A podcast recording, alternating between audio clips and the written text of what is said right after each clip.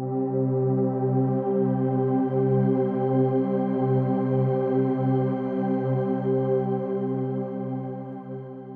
a todos amigos, sean bienvenidos a un episodio más de Selah. Bienvenidos a la quinta temporada. Estoy muy emocionado por estar iniciando esta temporada. La, hace dos semanas eh, publicamos el primer episodio que era la introducción para esta quinta temporada en la cual vamos a estar hablando acerca de los regalos de la cruz y de todos esos elementos que se ven involucrados en la crucifixión de Jesús para poder verlos a cada uno de ellos como elementos aislados para poder eh, ir así comprendiendo qué significado tienen para nosotros el día de hoy. Y al final de la temporada poder terminar con un episodio en el cual podamos eh, ver cómo convergen cada uno de estos elementos en ese acto tan sublime de redención y de amor por cada uno de nosotros. Quiero darle las gracias a todos y cada uno de los que escuchan semana tras semana este podcast y gracias a cada uno de, de ustedes que nos siguen en redes sociales y por los cuales este contenido es posible. Quiero invitarles a que puedan escuchar cada uno de los episodios anteriores y si sos nuevo en este contenido, si sos nuevo por este podcast, quiero agradecerte e invitarte a que te des una vuelta por los episodios anteriores que espero serán de mucha bendición. Así que comencemos.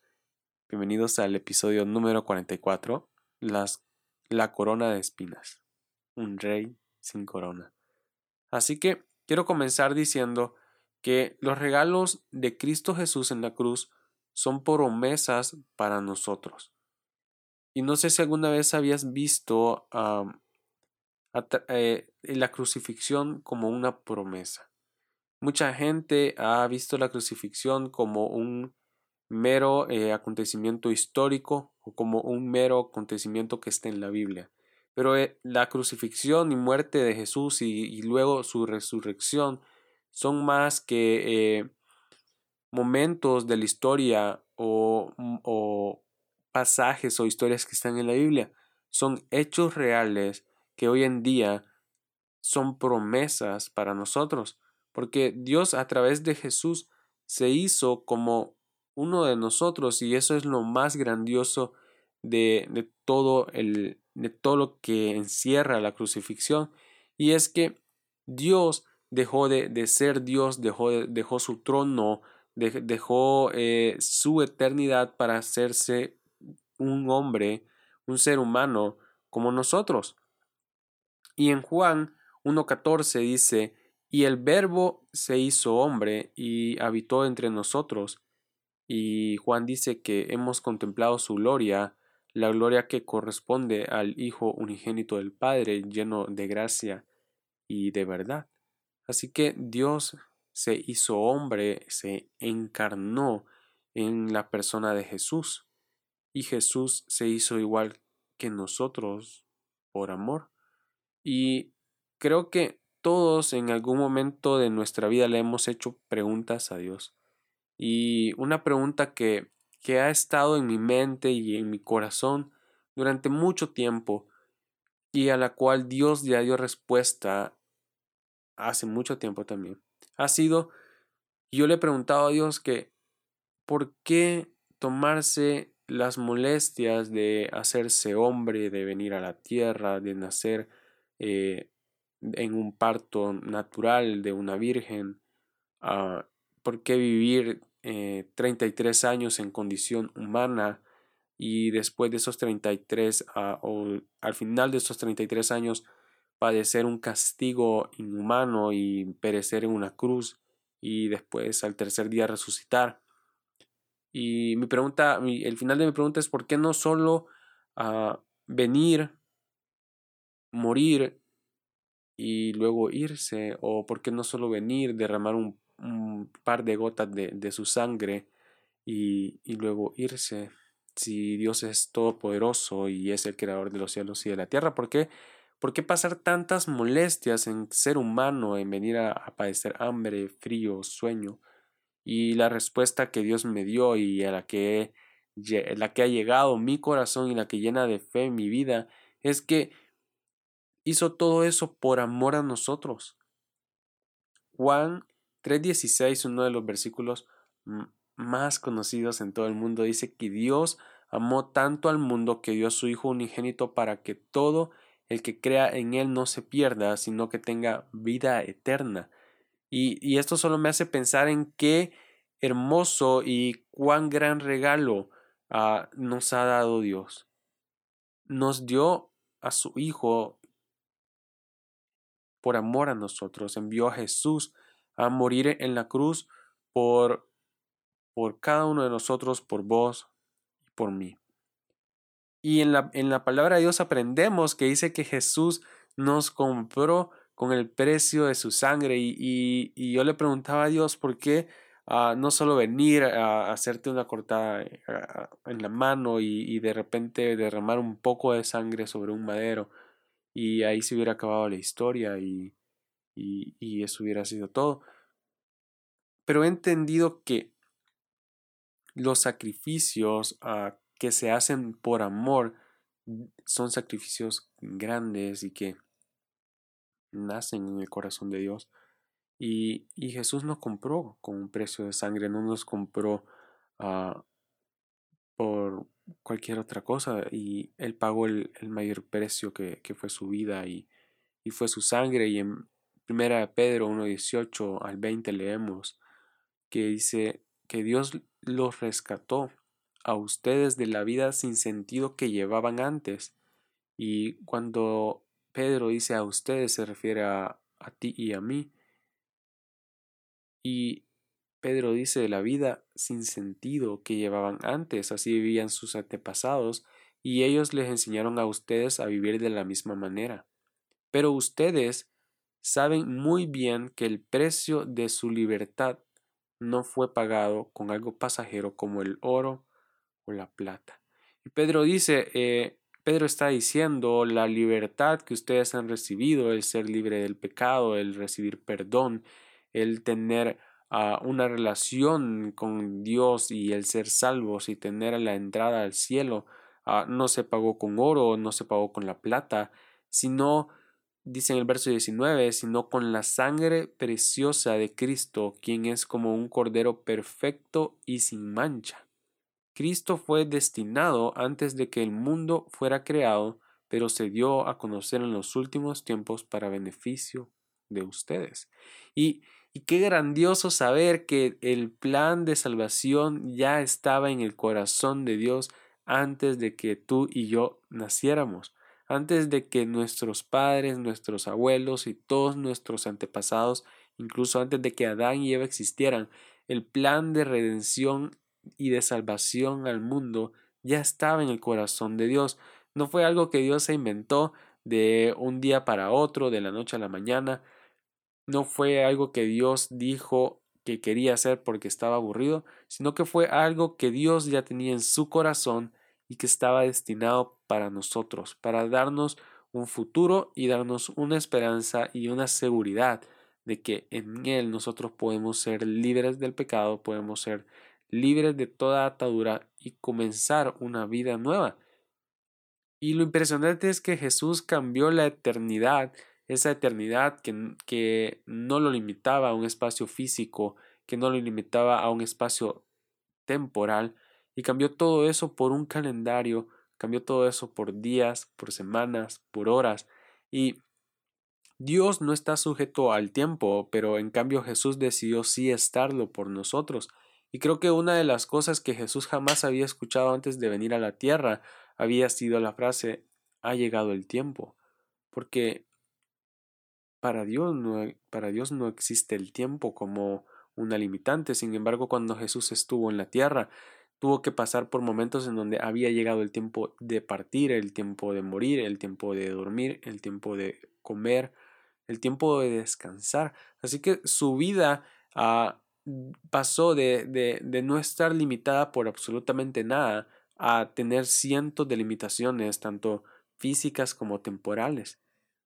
Y ahora sí, quiero que entremos a, a lo que significa y a lo que creo que la corona de espinas nos habla y, y lo que quiero transmitirte Y es que a través de la Biblia las espinas simbolizan la consecuencia del pecado. Y en muchos versos, en muchos pasajes del, del Antiguo Testamento podemos ver que Dios se refiere a las espinas como algo malo, como el castigo del pecado, y se lo menciona a Adán y le dice que, que cuando trabaje la tierra le va a producir cardos y espinas. Ah, también lo menciona más adelante que, que gente malvada viene a ser como espinas que, que, son ponzoñosas y que hacen daño. Entonces, a través de la Biblia, la figura de espinas simbolizan la consecuencia del pecado. Pero Jesús nunca pecó, así que nunca había experimentado sus consecuencias hasta que le colocaron la corona de espinas. ¿Y no es acaso la corona de Cristo Jesús un cuadro del fruto de nuestro pecado que atravesó su corazón? Y en la palabra de Dios encontramos que a, Jesús cuando lo van a, a crucificar le colocan una corona de espinas a manera de burla porque Jesús se decía ser el rey de los judíos, entonces los soldados decidieron burlarse de él colocándole una corona de espinas. Sin embargo, no sabían que estaban siendo del plan maravilloso de Dios para la redención de cada uno de nosotros.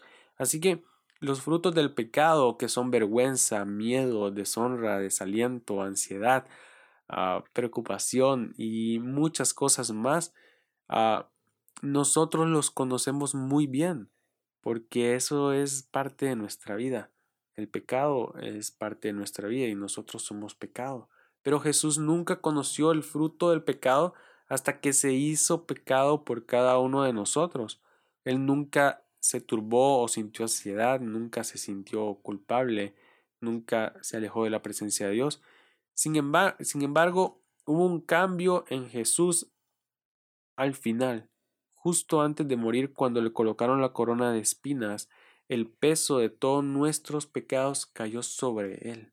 Y y, y, Jesús, que nunca había cometido pecado, que nunca había sentido las consecuencias del pecado sobre su vida, sobre su alma, entonces en ese momento en la cruz, finalmente sintió el peso de nuestros pecados sobre sus hombros. Y en 2 Corintios eh, 5:21 dice, aunque Cristo no tenía ningún pecado, Dios lo hizo cargar con los nuestros para que por medio de él fuéramos la evidencia de que Dios está dispuesto a dar su aprobación a los seres humanos. Así que Jesús sintió el peso de nuestros pecados sobre su alma e hizo todo esto y más por amor, por amor a nosotros. Y en Romanos 5:21 encontramos la explicación a todo esto, porque dice que el pecado reinó por medio de la muerte, pero ahora el generoso amor de Dios reina aprobándonos por medio de nuestro Señor Jesucristo y dándonos vida eterna. Así que el amor de Dios nos aprueba y nos hace merecedores de su gracia a través de la muerte de Cristo Jesús, a través de que Jesús se hizo pecado por cada uno de nosotros. Y fue ahí en la cruz en donde Jesús cambió una corona celestial, una corona de de un material que ni siquiera yo podría imaginar y creo que si dijera de oro puro me quedaría corto y si dijera de diamante en bruto me quedaría corto porque es una corona celestial, la corona que Jesús tenía y la cambió por una corona terrenal hecha de espinas, hecha de pecado. Pero lo hizo por amor. Y en Juan 19, del 1 al 3, dice, entonces Pilato ordenó que llevaran a Jesús y lo azotaran. Los soldados no solo cumplieron la orden, sino que también hicieron una corona de espinas y se la colocaron en la cabeza. Luego le pusieron un manto de color morado. Qué increíble porque los soldados estaban haciendo esto a manera de burla, de colocarle una corona de espinas al, al, al, autoproclamado rey de los judíos y le estaban colocando un manto morado que simbolizaba la realeza. Y, ellos en, en, en, su locura, en su demencia, estaban haciendo esto por broma, pero no se dieron cuenta de que estaban siendo parte del plan de Dios para salvación de todos nosotros. Así que Jesús hizo esto por mí y por ti y lo hizo por amor. Así que cada vez que mires la corona de espinas, cada vez que recuerdes que Jesús murió en una cruz por ti y por mí, recuerda que eres aprobado, que Jesús sintió el peso de nuestros pecados y cargó nuestros pecados sobre sus hombros para que nosotros recibiéramos perdón, porque somos hijos amados por Dios.